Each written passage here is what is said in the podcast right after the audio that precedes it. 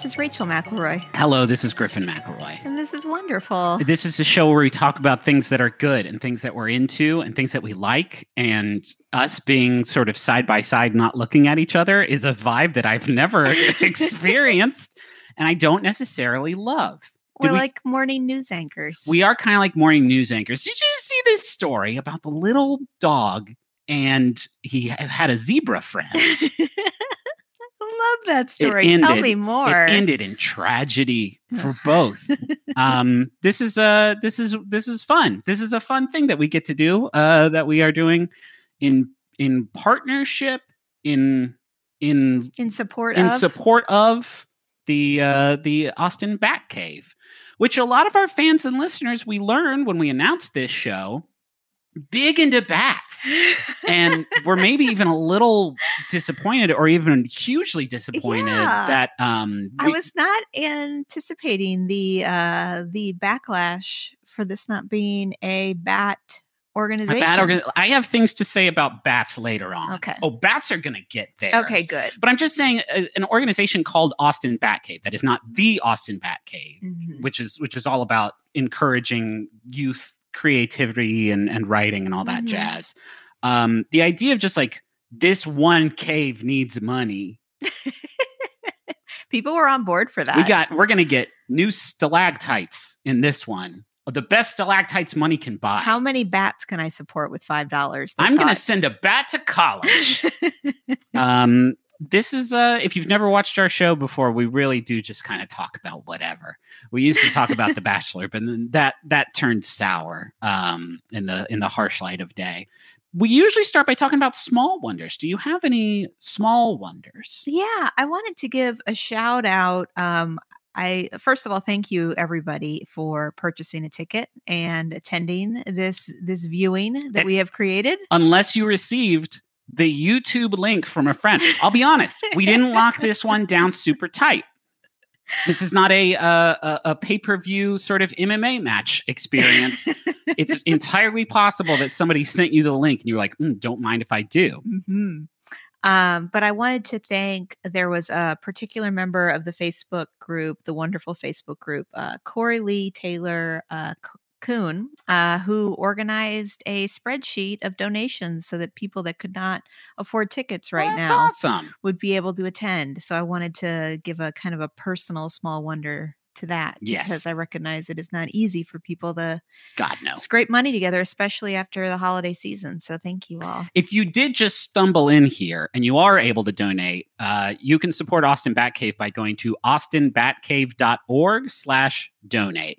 Uh, it's a really cool program. We'll probably talk a lot Yeah, about I'll it during tell you a this stream. more. Rachel's on the board and has been Yeah. for a little over a year now. Yeah, mhm. Uh, I've done work with their D and D workshops and stuff like that with kids. I've, it's it's it was really really wild. I don't know that I've ever talked at length about it. No, I- yeah, Griffin had the opportunity. They have summer programming, and Griffin had the opportunity to spend a day with summer campers and teach them how to design a Dungeons and Dragons campaign. Yeah, well, I sat in on theirs, and it was so fun. Like there was somebody was playing like a Hansel and Gretel D and D campaign, That was incredible. kind and it was like pretty young kids. There was one that was like a. a uh, house hunters, but with dungeons. Anyway, uh, the children are the future, and um, I was just you kind of put my small wonder to shame. I was just going to say ham. We've had we got a big ham for Christmas, a sweet Christmas ham that we ordered from Central Market, and um, it was for six to eight people, and we're just two people and one sort of ham averse child.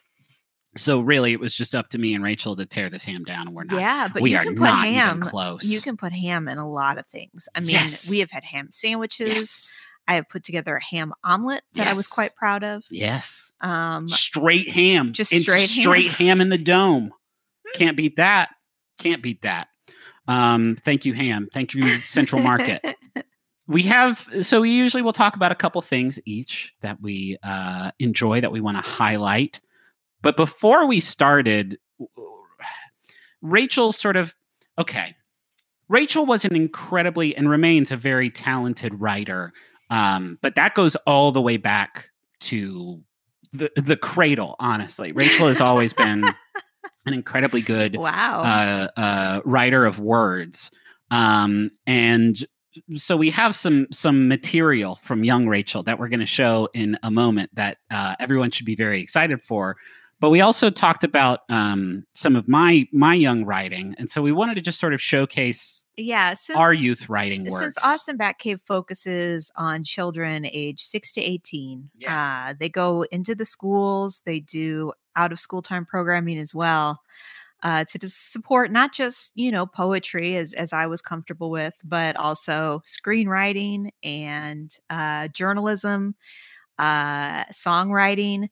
They've given kids locally tremendous opportunities to develop their writing skill, and so we thought we would share some of our own youth writing yes, kind of in support of their mission uh, and you know to show kind of how we got our start yeah. If only I had had those resources sort of available. No, I'm not going to bring shame to uh, to Miss Bentley, the uh, the teacher of my uh, talented and gifted program, where uh, this journal was authored. I found four journals last night, so if you're a fan of the show, please look forward to a lot more of this potential new segment. yeah Um, griffin found so many promising pieces of writing Oh my god! that he thought he could potentially have his own poetry corner what you forward what you have to understand is they kept journals apparently through pretty much all of elementary and middle school, which is we're talking about turn of the millennium. That is kind which- of incredible Hey fam, some stuff happened around then that my child brain was not ready to write words about, and yet my teachers were like, "Tell me how you feel about uh, the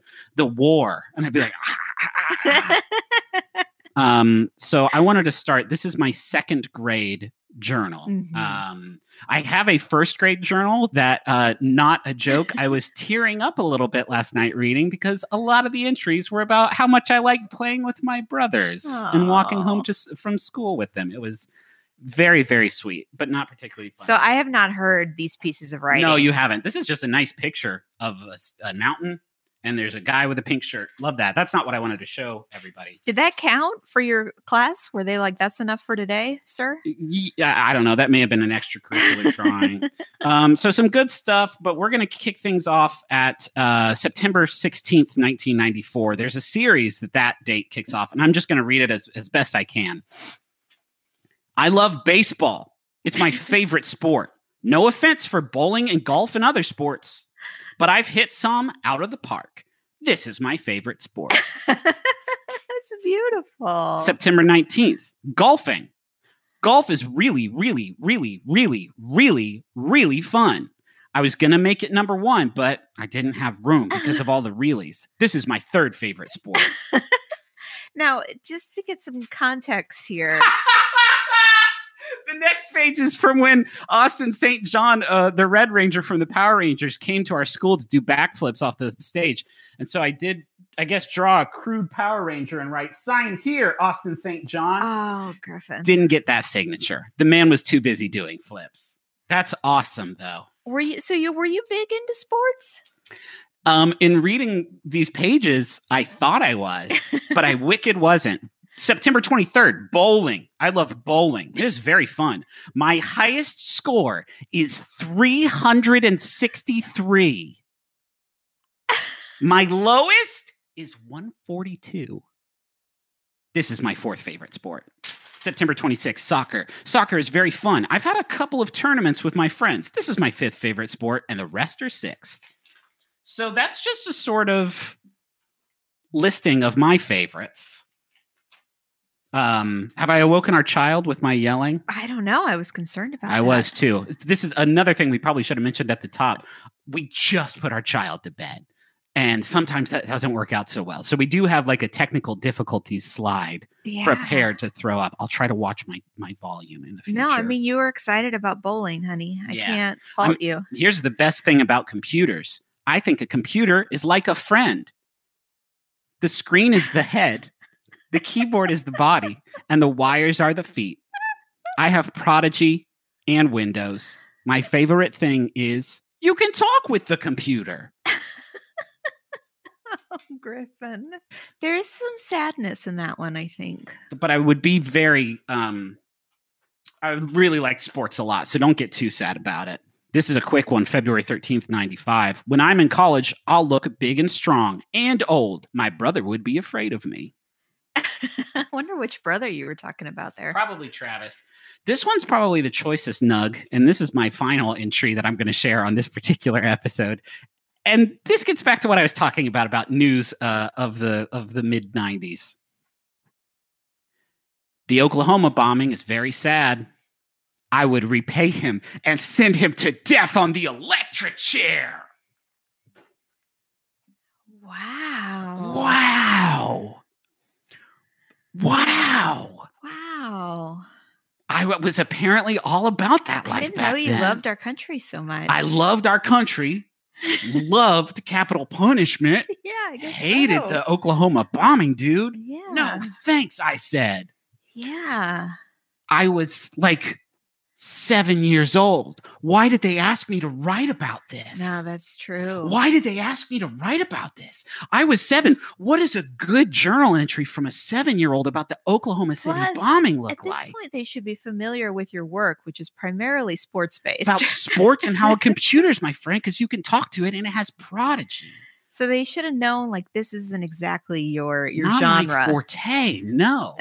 um, yeah, those are just some choice, some choice cuts. Um, but what we have for Rachel is not on the on the page. Not on the page. Do you want to set this video up before we throw like it to, it? Okay, please. Yeah. So uh, the clip I'm sharing with you is also from me as a second grader. Uh, my teacher was part of this curriculum in the school district that was called Success in Reading and Writing. And they put together an instructional video for all the teachers in the district.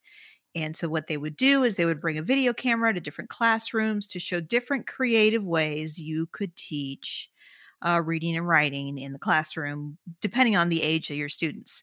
So we uh, had the opportunity as a class to eat ice cream together and then describe, you know, develop a list of descriptive words, talk about our experience eating the ice cream, uh, and then write a poem on an actual little piece of paper that we had made to look like an ice cream cone. Yes. And my teacher was very excited about my poem.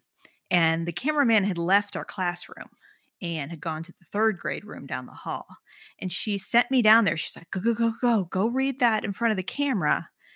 And so I just dutifully walked down the hallway into the third grade classroom and quickly became kind of the star of the show A place, a place where you really shine. kind of against my will. I was not a, a McElroy at that time. I was not a No. performer. I did not like the spotlight. Uh, and I was not prepared for a bunch of students to be sitting around staring at me as I read this poem. Yeah. So my exposure to this video was we had an incredible birthday party. I forget whose it was, but the theme of the party was claim to fame. So everybody brought like a newspaper clipping of like something they had done when they were younger. Uh, Rachel brought this this tape and said, "Yeah, here's this thing. Like I don't know, I, I didn't want to do it, but um, I'm gonna play it now. It's just like my poem about ice cream." And me and my friends and Rachel's friends after the video had aired were in were on the floor uh, in stitches um, because rachel hadn't realized the sort of extremely suggestive nature of the poem that she Yeah. had written yeah. and and and the inherent humor of that is only compounded by the fact that as you watch seven year old rachel deliver this poem um, you've never seen somebody so hugely sad like so hugely upset with the world and they are delivering this very suggestive ice cream poem and I don't want to um, say too much more. every moment of it is a treasure and uh, i think we have it ready if uh, amanda if you can play the ice cream video Okay, read me your first sentence. I'm starting at the tempting top of the ice cream. That's very good. The tempting top that makes it sound really tasty, doesn't it? That's a very good opening sentence. I'm starting at the tempting top of the ice cream cone and working my way down to the cone. I hope it lasts a long time. It's so creamy, fooey. I'm at the cone. Let's see if I can eat slower. Oh no, it's starting to drip. Well, so much for eating slower. Brr, this ice cream is cold. Boy, was that good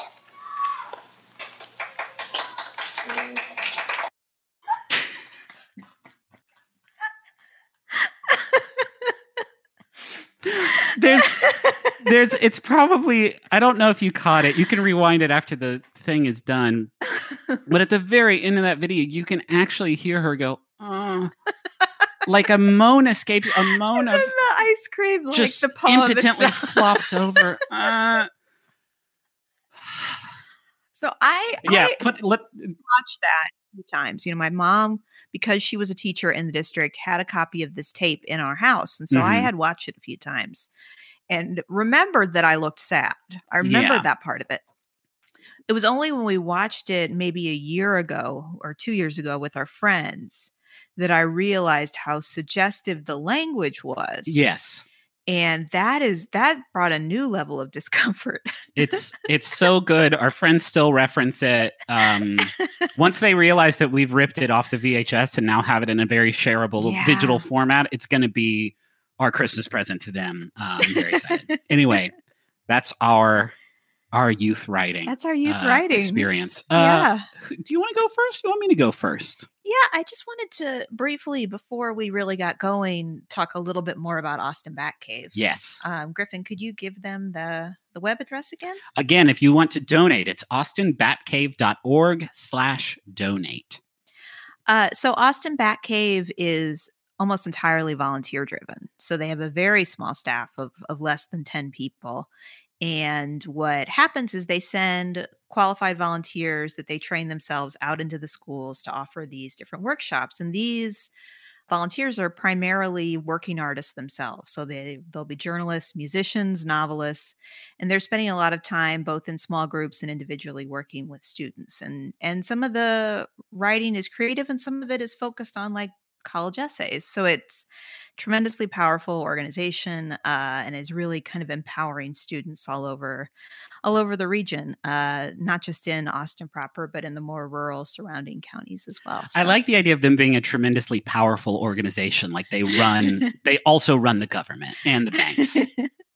I mean you know They might no. If they ran the banks, I don't think that we would be doing this fundraiser stream for them right the now. students that go through the program Will end up working for the banks. Right. It's an upside down pyramid scheme. hmm Cool. Um, um so so yeah i i'm happy to have an opportunity to support this organization uh and and i hope that you all will spend a little more time looking into it now that i've told you about it especially with a lot of sort of school going uh, by the wayside this year, they're doing a lot of work too. and the other the thing gaps. the other thing i should mention too is that they are offering online adult uh courses right now so if you're if you're somebody who's interested in in kind of building your own poetry or short fiction or personal essay skills they have online instruction for that too Yeah. Um, okay, now we're going to start doing the Okay. show proper. now Everything else has been prelude. It's about to get really good. That's not true. It's not going to get No, better than not. the ice cream poem. we can't but we we are top going to continue talking for another for for a while still. So, um, would you like to do your first thing, please? Yeah, my first thing is uh kids jokes. Kids jokes. Yeah. Did you try to connect both of yours at least tangentially to the Austin the- Batcave theme? Well, I wanted to focus on the youth. I okay, guess. that's that's fine. Yeah, kids jokes. Uh, boy, howdy, we've been hearing a lot of these lately. the magical thing about it isn't necessarily the words that that are are said, but but the way that we watch our son figure out how to really sell a joke. Mm. Um he he has learned punchline and he's learned that he really has to lean into it and he really has to emphasize it. Yeah. Uh, and it is has become quite charming. Yes, very much so. To us only. to us only. Um, and and so much so that he understands the construction now. And this is something that happens to a lot of kids where they like start to understand how jokes work and then they try to make their own jokes and they get the intonation right, but there's actually nothing funny about it. And then you No. have to kind of be like, Ah, "Ah." Which is hard for us. Specifically us, it's very hard for. because he's still at the age where he will just say it again. He will think they didn't hear me. I'm Mhm. gonna Now, in his emphasize it." defense, I also do that now at 33. Yeah. There's no way they could have not laughed at this intentionally. so there must be some mistake. Um, yeah, we've heard uh, what do cows do for fun? Go to the movies. Mhm. Um, a lot. Why did the banana go to the doctor? Yeah, Wasn't peeling well. gotta love that one. And that's Very good. it. And those are the only two. Yeah, those are uh, those are the two. Oh, and then something about there's there's a there's a booger joke in there too about picking. Uh, what did the what did the nose say to the finger? Stop picking on me. Stop Something like that. me, It's yeah. not. Yeah, I mean, it's not. It's not good. He doesn't lean on that one a lot. I think he knows it's his weakest. He knows the banana peeling well is the best, best joke, and he's right. It's the best right. of the three. Uh, so to kind of give some context, I wanted to talk about kind of the origin of the knock knock joke Okay. because I thought like that's that's kind of the formula that kids start to pick up on really early. Um, the knock knock joke, it, it- people cite the bard himself for introducing the knock knock joke. They always do. Uh, in Macbeth, uh, Shakespeare has a line in Act Two where somebody says, "Knock, knock, who's there?" And then they say, "Is it the name of Beelzebub? Here's a farmer that hanged himself on the expectation of plenty." So- you really couldn't call it a. I mean, Shakespeare. He, You got you me know, again. sometimes you don't always catch the joke, but I don't think that was a joke. My ribs have been thoroughly tickled. but because of the knock knock who's there format they Sure. kind of thought like oh well there it is that he started it Okay, but also somebody once got their door knocked on and they answered, "Yeah, who's there?" Were they the first ones to invent the joke? uh, so knock knock jokes as we know them really took off in the 30s uh, they became really popular like swing orchestras would do like little knock knock jokes in between their sets Okay.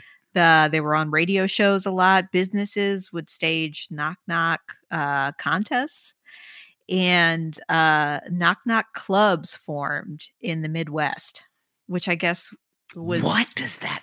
What could that possibly mean? I have to assume that it was like comedian, like comedy clubs. just going back and forth with with just bars of knock knock jokes. Where's that? Where's that Eight Mile? I would watch that film in a second and I can't imagine wanting to do an hour set of that. of just knock knock jokes. The audience would get tired of Yeah. just going, "Who's there? Who's there? Who's there?" Uh, there was actually there was also a knock knock song uh, that became a favorite of some big bands and was just you know kind of over and over again. And let's hear that right now. no, I don't have. No, that. we don't have uh, so near the end of the 30s, there was kind of a an outpouring of uh, professionals who thought that people that incessantly punned and did knock knock jokes were exhibiting signs of of mental illness, uh, and thought that knock knock jokes were. Uh, representing kind of like manic behavior and and that they were uh similar to the other crazes that would obsess people at the time knock knock jokes. they were very concerned about it uh there is so this is actually funny so there is uh da laird who was the director of rivercrest psychological laboratory at colgate university That sounds chilling. That that alone sounds chilling. The fact that they were doing knock knock experiments, it like puts it on a whole nother level. But the name itself is rough stuff. so so he suggested that they were catch question games and saying that people that were likely to take up knock knock jokes was just a way for them to appear smart and bright by exhibiting a pseudo intellectual activity since no one could possibly guess the right answer to these games This person hates jokes and riddles. you say that but here's the other thing. He was the faculty advisor of banter the campus humor magazine at colgate. So he wasn't it wasn't that he hated jokes he was a comedy snob. Like way back in the 30s was just like i'm sorry i know what funny is and it is not that. But a comedy snob wielding the hammer of like psychological language is like on a whole nother level. um i also just wanted to say this is this is something that may exist nationally but when i was researching kids jokes there is something called the gotham comedy club in chelsea that has uh kids and comedy shows Ooh. So it's like summer programming, like a camp structure for kids that are interested in stand up comedy. But like, can we go watch it or is it like a closed? I mean, they have videos online. Oh, that's awesome. I love good kid stand up. It's like legitimately incredibly good. And uh, in the age of of online instruction, they are offering online classes too. Oh, so if you have a child, much like our son, uh, who is over six, uh, yeah, I know he's not there yet, No. But uh, they offer programming Yeah. for for kids jokes. That's very good. Um, can I do my first thing? Yes. I'm going to sing a, a jingle, the theme song, and see if you recognize it. Because this may be another sort of age gap issue between the two of us. Blunk, blunk, blunk, blunk, blunk. Bum, ba-dum, ba-dum. That's not home improvement. Is it's the it's the theme song to the Goosebumps TV show. oh, I didn't watch that. Okay, but I'm not going to talk about the TV show um, because it was inferior in every way to Are You Afraid of the Dark? What wasn't was the Goosebumps books series. Wow. The Goosebumps book series was a huge gateway for me into uh, what I read in one of my journals. I referred to as uh, uh, recreational reading, which is reading not uh, required by school Yeah. um, which I never ever did. It's the second best selling book series ever, right behind Harry Potter. It Sold 400 million copies worldwide. Uh, 62 books have been published under the Goosebumps umbrella. Uh, and they were, of course, written by R.L. Stine, uh, Yeah. who I, I read some fun quotes from when writing about like the success of this book series um, because he sort of stressed that like he wasn't trying to make it so scary and serious and he credited the success of the series to like it's the the lack of uh oh, what was the the words he used? Drugs and violence and depravity. Um which like in say cheese and die someone does die. Yeah. It's there in the title, Mr. Stine. Like, I don't like the idea of R.L. Stine saying, like, they're not that scary. When, like, I'll decide actually what gives me night- nightmares because it's monster blood. No. Makes me very. Did you read any Goosebumps? I didn't know. I had friends that did. I'm not sure why I never got into it. It might have been just the spookiness. It was very, yeah, maybe you. That's never been your sort of your uh, literary flavor. I would say. Yeah, not particularly. No. I think what helped me get over the fear factor was the fact that the books were incredibly formulaic, uh, where there was a uh, a child who was displaced in some way, staying with relatives in the country or at a, a camp somewhere or etc., and they encounter something scary and it troubles them for a while until they seemingly beat it. But then there's always a twist ending. They always get you with the twist ending So it, it's not like a group of boxcar children or uh, a like a, a detective. It's not the same. It's not the same kids ever, Okay. except for when they do like they go to Slappy Land a few times. You know what I mean? Like they there's a few entries in the Monster Blood series. There's probably some continuity there. Um, I wanted to talk about my favorite twist. It was from Welcome to Camp Nightmare, which was the ninth book in the series, still pretty early on. There's a boy named Billy staying at this weird camp, and all these scary things keep happening, and his fellow campers keep disappearing, seemingly killed. And he finds out it's this evil camp counselor that's doing it. So he confronts him and like fights him. And the camp counselor has a gun and he gets it from him. And that's when the camp counselor reveals the whole camp has been a test because Billy is being tested to go and confront this alien species on their alien world. And that alien world is Earth. I should have seen that coming. But you didn't. And that's how R.L. Stine gets you. when I like me reading that as a child was like, this is the best. That's the best thing I've ever. Nothing is going to be better than that. That was such a wild surprise. Uh, there was a series of choose your own adventure books uh, called Give Yourself Goosebumps, which is really good. Uh, and they didn't really necessarily reinvent the wheel for choose your own adventure, but they were genuinely scary. There was one called Escape from the Carnival of Horrors, where one of the like wrong turns was you had to choose which of two slides to go down. And if you went down the wrong one, the slide kept going forever. And you were just eternally trapped on this. Whoa. And that gave me like my first sort of moment of existential dread in my entire life. So thank you. Uh, they were, of course, published under the Scholastic brand. Uh, so like every Scholastic book fair, Yeah. I would roll in. I would get my new Goosebumps. I would get my new Animorphs. I would get my new Dinotopia. I would be in there for three minutes. I would just be like, bloop, bloop, bloop, bye. That's all I need. Um, and I- I really didn't give it much credit until I looked over the list of titles while preparing for this segment. And I have read so many of these books. yeah. I severely underestimated my exposure to the Goosebumps brand um, because I didn't like reading. Um, so to wrap up this segment, I prepared a game for Rachel that I told you about earlier, and I'm very excited about. Uh, it's called Goosebumps or Goof Bumps, and in it, uh, I'm going to tell you the title of a story. I have a lot of them, and you're going to tell me if it's a real Goosebumps book or something I just made up. Are you ready to begin this incredible game, Goosebumps or Goof Bumps? Yes, I am. Okay. How how worried are you right now? Well, when you prepared this game, did you realize that I hadn't read any Goosebumps? I did books? realize that. Okay. I assumed that. okay. Are you prepared? Yes. Attack of the Gooey Ghost. We got to go fast. These are. Oh, so lot. you're not going to give me a synopsis? I no attack. oh, Just a title. Attack of the Gooey Ghost. goof. That's you're right. Piano lessons can be murder. Uh, that's real. Correct. The Cuckoo Clock of Doom. That's real. Yes. My hairiest adventure. that's fake. That's real. Zombies Uh, ate my homework. Uh, fake. Correct. One day at Horrorland. Real? Return to Horrorland. Real? Escape from Horrorland. Real? The Curse of Horrorland. Is that fake? that one's fake. Wow. How did you do that? I read a lot of books I as a child. Dracula stole my bike. Oh, real? No. Wow. Legend of the Lost Legend. Fake? That's real. My best friend is invisible?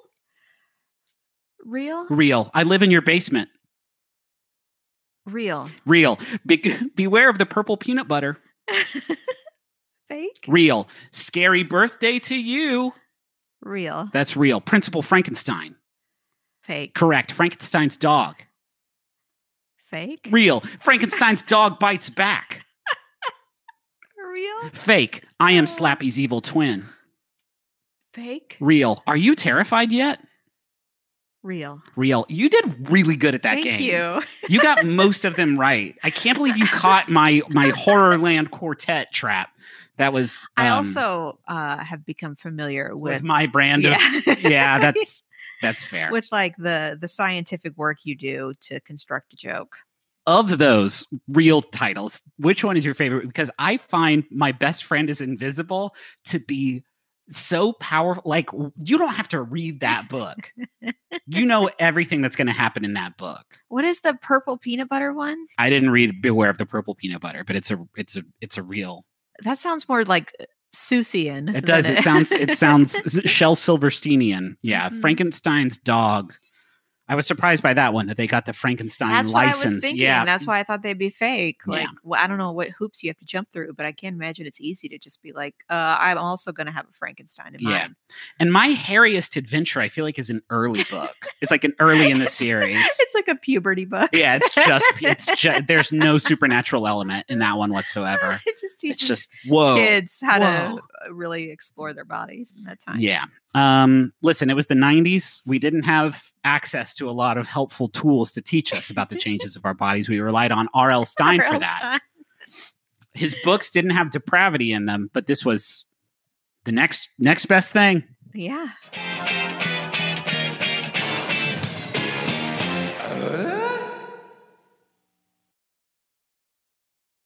it can be intimidating trying to roll with the console cowboys in cyberspace. Um, there's always the worry that maybe they know something that you don't vis-a-vis um, website design or website functionality, and you think that I could never be that. I could never be among their illustrious ranks. Griffin, if I wanted to build a website where I ranked my favorite episodes of Ghostwriter, would I be able to do that?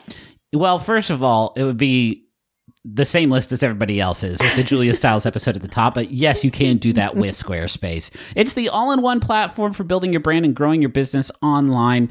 Every Squarespace website and online store comes with a suite of integrated features and useful guides that help maximize prominence among search results. Do you want to have special functionality like maybe a members only VIP club section of your website? You can do that. Do you want to sell stuff? Yeah, you can do that too. Do you want to have an online scheduler so that people you can you can sell uh, your time? Yeah, you can do that also.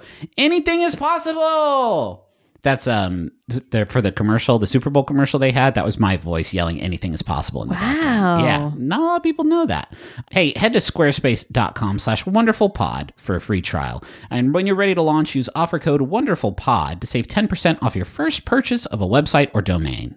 Griffin. Yeah. You know it's a shame Mm, what? Is that when you order uh, meals to be delivered to you, they can only be for dinner. That's true because of the law. But wait, wait, what's this coming across our desk? The law is different now. is Factor. These rebels are operating outside the boundaries of food law.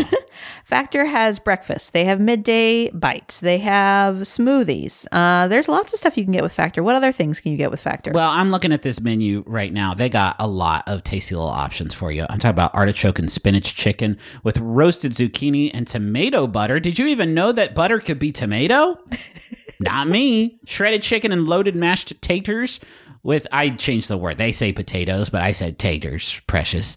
With mushroom gravy, smoked cheddar, uh, bacon, and parmesan broccoli. Uh, this this menu is out of sight, and my mouth is just watering looking at these glossy JPEGs of tasty food. So head to factormeals.com slash wonderful50 and use code wonderful50 to get 50% off. That's code wonderful50 at factormeals.com slash wonderful50 to get 50% off. Oh, here, right here, right now, we got a Dumbo Blomb, and this one's for Theo, and it's from Prox, who says, Happy birthday and happy anniversary. I'm so glad to have moved states so we can wake up together each morning. You make the world less terrifying. I love cooking for you, playing video games together, laughing at your good, good jokes, and overhearing you listen to this podcast in the shower. Every week, you're my small wonder. Ooh, this is weird knowing that right now Theo is hearing this in the shower. I feel like maybe we shouldn't be aware of that fact because now I feel like we're like in there and this is a private place. But I will say, if you're going to put the conditioner in, Yep. give it, give yourself a little time for that conditioner. Oh sure. Oh sure. That's the You first thing I do. I get the hair wet and then I put the conditioner in and then I wash the rest of my face and body and my butt and stuff. Mhm. And only then do I do the do I do the rinse-a-roo. I try to give it at least 5 minutes. Wow, five minutes. If I can. If I can, yeah, if I got nothing else going on that day. Hey, how about this next one? This message is for Nicole. It is from Jessica. Thanks for being the first adult I talk to each day and the last when the melatonin takes too long to kick in. Thanks for always returning the giant thumbs up emoji my butt sends and never picking up when I accidentally video chat you. Thanks for having three awesome kids that I love and for loving mine in return. Having you as a BFF is wonderful. That is so sweet. That is so sweet. I- I love that never picking up when I accidentally video chat you. I feel like that is that is an underestimated, undervalued Yes. quality. I always know when I get a video chat from one of my brothers or my dad at like, I don't know, 2:30 on a Monday. I'm like, that's not real. That's unintentional. Mhm. We just spoke earlier. This is not real. That's your butt. I will say your dad does always pick up and he is always driving. Yeah, he is. And this one's for Beth, and it's from Bree, who says, I'm so glad I was such a Class A nerd in college so we could bond. Through asexual epiphanies, retail horror stories, NaNoWriMos, and fanfic freakouts, thank you for being my roommate, hive mind, honey nut querio, soul sister. My bad for making food with so much cumin. When you moved in, I never realized you didn't like it. Love always, cheese. Oh my gosh. Who doesn't love cumin? Wow. Well, see, this is like when we first got together. And Yeah. I made a lot of soups. You did. And I put peas in pasta, and you very politely ate it for a long time. That's true. and then you were like, "Hey, by the way, I don't actually like peas." Well, it's because when you say you don't like peas, people assume certain things about you that you're like a veg a veggie phobe, which I'm not. I enjoy a mm-hmm. vegetable, but just not peas or lima lima beans. That's it. Just those two. so maybe this person feels that way about cumin. Okay, no judgment. It's just that counts out a lot of incredible sort of food categories that sort of bums me out. But I mean, I could just like I could pour taco seasoning like on into my open mouth and just like make it make an afternoon of it. That's true. Okay. Uh, can I read this next message? I wish you would. This message is for Jeff. It is from Clarice. Thank you for being my best friend and a memory keeper with me. I wrote you this poem eight years ago, and it's still as true married as when we were falling in love. You put stars in my eyes and life's greatest surprise, finding you light up my heart like it was waiting for you to start. I love and adore and admire and look up to and dream about you, babe. That's so sweet, and Very also sweet. very just duplicitous to get a backdoor Rachel's poetry corner in here. You know what I mean? Like typically, people have to pay quite a bit for a uh, you know uh, uh, a Rachel's poetry yeah, corner. no, the estate of Wallace Stevens Yep. uh, paid for my car. That's true, and Rachel does go to birthday parties, and we'll just do a poem. We'll read poems there for you. Yeah. And I'm saying that you got you got you doubled up on this service. It's very popular. You know, there'll be somebody making balloon animals, and then I'll be over in the corner with like a very large book of Emily Dickinson. Yeah, Kids always choose me. they always choose Mhm. you. Um, what is your second thing? I just saw it, and I'm so disappointed in you. I wanted to have my computer up. Usually Griffin and I do not share our topics in advance. No, Um, my second thing. See, I feel like you're preparing for a spit take right now. no. my second thing is Comic Sans. There it is. I'm not even I'm not even in that. I find the stuff like battling over the Oxford comma or like really any sort of grammatical like snobbery like very exhausting. But man, I Yeah. I mean I wouldn't use it. I, I have had some experience picking like a typeface, you know, when I have have done creative writing before. Yeah. uh, and there aren't restrictions around what size and type of font you have to use. But I don't have a lot of strong feelings about it. Uh, the thing that I think is wonderful about Comic Sans is kind of what the intention behind it was initially, Okay. uh, and kind of the unintended benefits of it. I guess. Was Like- it like a youthful rebellious like Times New Roman? Ugh, A little bit. who am I? My dad? Look at my silly font. I don't take anything seriously. So there is there is a man behind Comic Sans. His name is Vincent Connare, and he designed it for Windows 1995 when they were putting together Microsoft Bob. Microsoft Bob. Does this sound familiar to you? Was it like a text to speech helpful friend? This was like a desktop interface that was supposed to look like a living room, and there there was a, a dog on there. Uh, and the idea was that it was supposed to be more like friendly and welcoming to younger people. okay. So when you would open up the desktop, you could choose this option, and then kids could kind of more intuitively navigate the computer. I mean, I must have had like we had computers early. I would be surprised if we didn't have this. It didn't hang around. I would not be surprised. I think people probably what font is this dog speaking in? Get him out of here. I need a serious Helvetica dog, please. Uh, well, and that was part of his thinking. So he he said in an interview once, this is Vincent Connare, he said, quote, comic dogs don't talk in Time News Times New Roman. I can't believe it. He actually said something like that. he said, My original idea was it was going to be used for kids and it wasn't made for everybody to like it. Okay. So he was inspired by comic books, which is how he kind of developed this style, which was him basically drawing intentionally sloppy letters.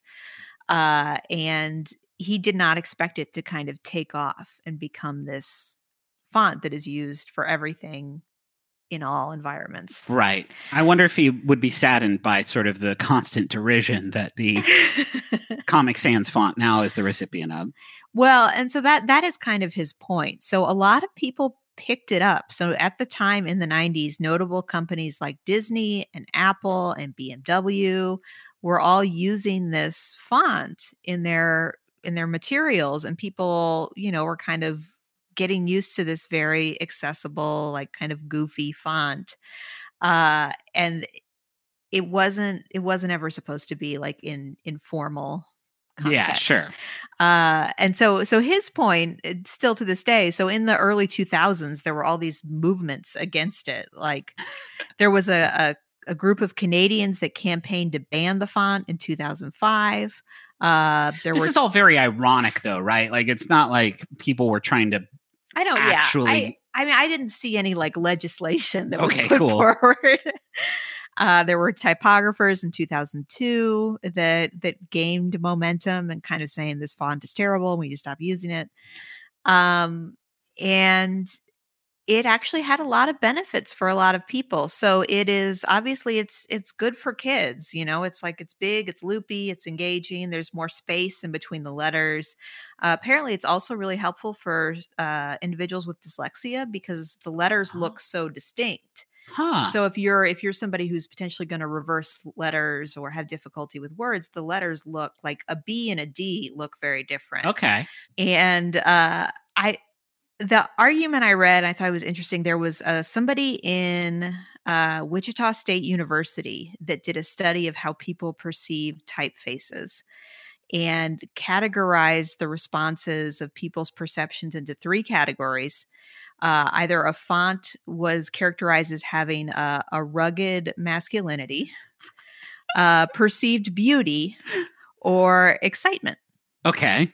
Where on God's green earth did Comic Sans land? Well, and that was the suggestion is that some typefaces are just distinctly inappropriate. Like they would have the people in the study rate the suitability of typefaces for formal documents. Right. So the idea was like, look at this resume, which font seems more appropriate for the resume? Uh, and so there's just a kind of a suggestion that people are just generally good at at looking at at typeface in a kind of an artistic way and saying like this is not the right medium for what you're communicating. That makes sense. It's Yeah. letters.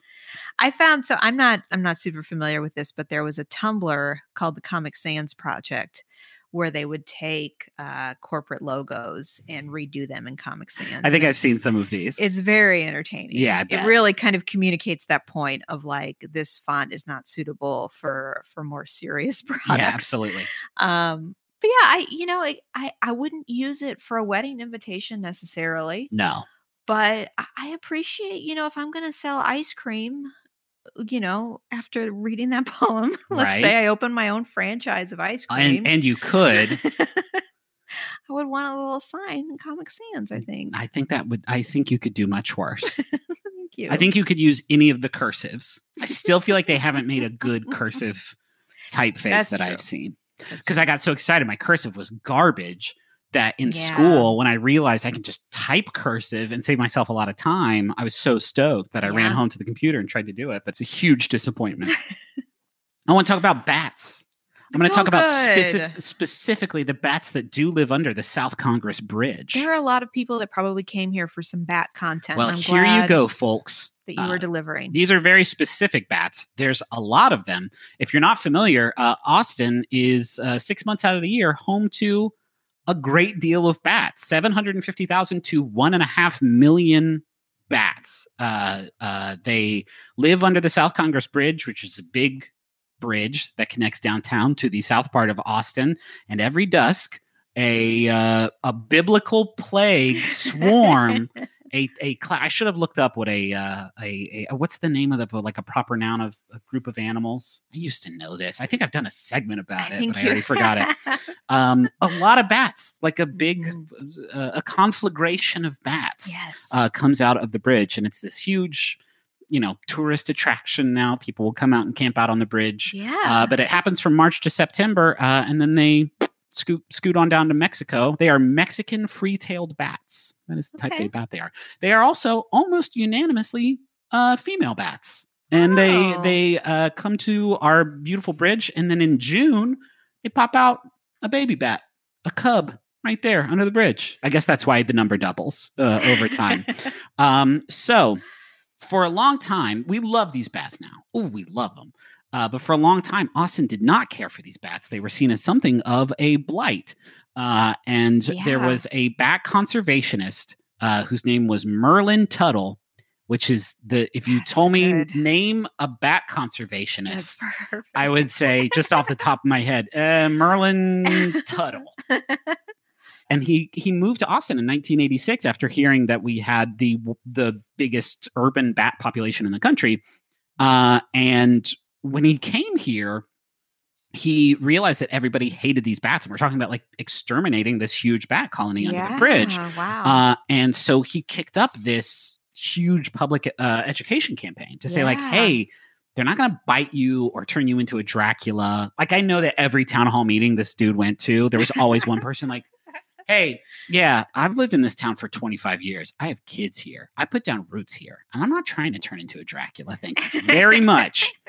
Um, but he just stayed this staunch advocate for bats. Uh, something I learned Texas Monthly does a feature called the Bum Steer Awards. Have you heard about this? No. It's like their Razzies.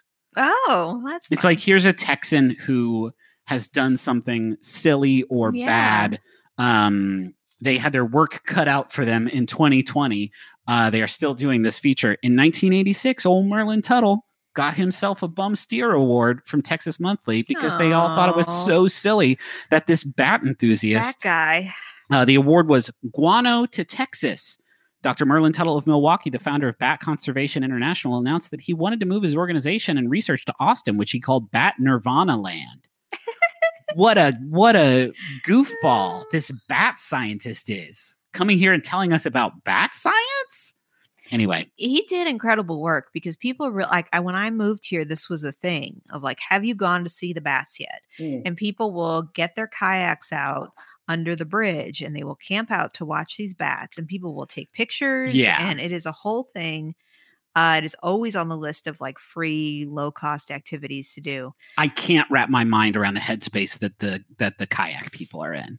I know. I've never actually. Here's the thing: I love these bats. I've seen them from a distance. Like it's kind of hard not to well, and we've see seen them, all the because time. Because there are other bat colonies. Like I know there on, are, yes. on our way to Round Rock before to go to an express game, we saw like a huge, huge- yes. cloud of bats. but I've never gone to camp out on the bridge to watch them yeah. because uh I don't want to be close to that many bats. Like I like I like bats from a distance and like if I'm outside and I see a bat fly by I'm like, "Oh, cool. If a bat gets into my house, that's the worst day of my life." I don't like that one bit. And being close to 1.5 million bats, I need a personal guarantee that none of them are going to come into my bubble. And Mhm. I listen, Dr. Merlin Tuttle would be so disappointed to hear me say this. I like the bats uh, aesthetically, uh, but I've never gone to camp out on the bridge. Anyway, Dr. Tuttle didn't give up. Got this this Razzie. Was like, no, I, this won't stop me. Just kept trying to win folks over until eventually he did. And uh, I think on the back of the fact that hey, this could be a tourist attraction, which it was. Um, and then it was a big thing ever since. People like our bats. You see 'em. Ah. I can't say our bats when I just said I don't want to be close to the bat cloud. Um, anyway, um, so the the bats are almost entirely female, uh, and after they give birth to a pup around June, in uh, five weeks, those baby bats are able to fly around at night and do uh, this this the bat colony's noble service to us Austinites, which is they eat the bugs. Yeah. See that that is the thing that sold me on bats is that the, Yes. the mosquitoes uh really handled by the bats. Ooh, we grow them big down here in Texas too. Big mosquitoes. um, each night, the bat apocalypse, the plague that comes out, uh, devours anywhere from 10,000 to 30,000 pounds of insects each night. wow. And a lot of those are mosquitoes and, and harmful agricultural pests. Every night, 10,000 to 30,000 pounds. Thank you, bats. So they go out to feed and then they come back at the end of the night. They're like, "Thanks, I'll see you tomorrow." Thanks. Yeah. Make more bugs for us, I guess. yep. That's what they do for six months out of the year. I wonder. I guess if you live downtown, you probably have a noticeable reduction no in bug, your. a guarantee bug problem. from the bats. Yes. Anyway, bats are great. Um, I actually learned that the Texas Department of Transportation started a program called, uh, I think it's just called Bats and Bridges, to sort of aid in the design of new bridges and like uh, repairs for bridges or modifications to bridges to make them more bat colony like friendly to like aid in the construction of the underside of the bridge to make it more amenable for for bats when appropriate like there are places where it Oh. not a great idea in a small town to have uh, Yeah. uh that many bats uh, but I thought that was so neat. So there's bridges out there that have like little sofas and TVs and like a little central perk for Yeah, bats. so cute, babe. Little like Ooh, I'm let's just just keep going. little Chandler bats. They're like, oh, could I be any hungrier for bugs? yeah.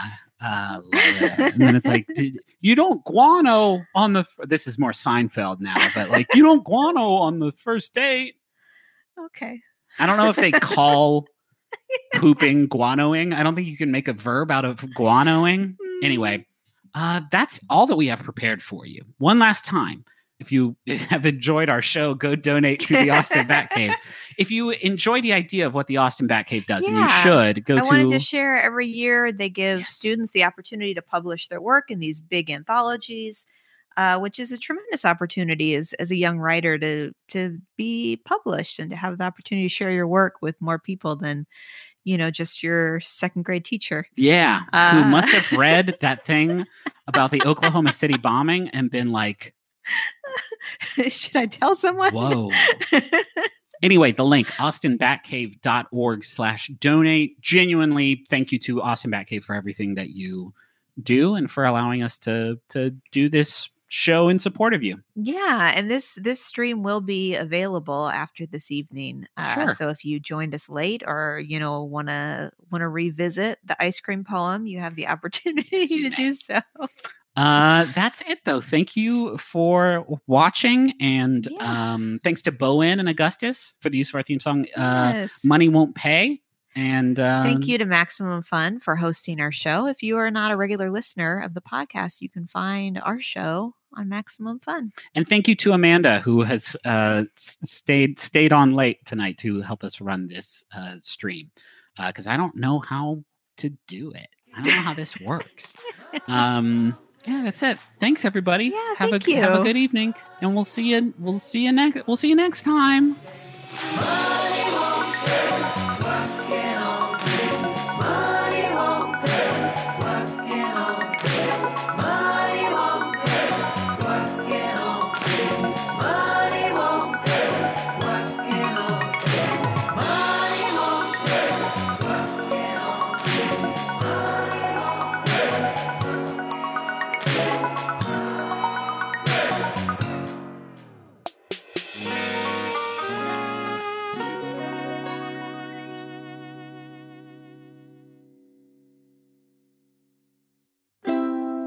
MaximumFun.org.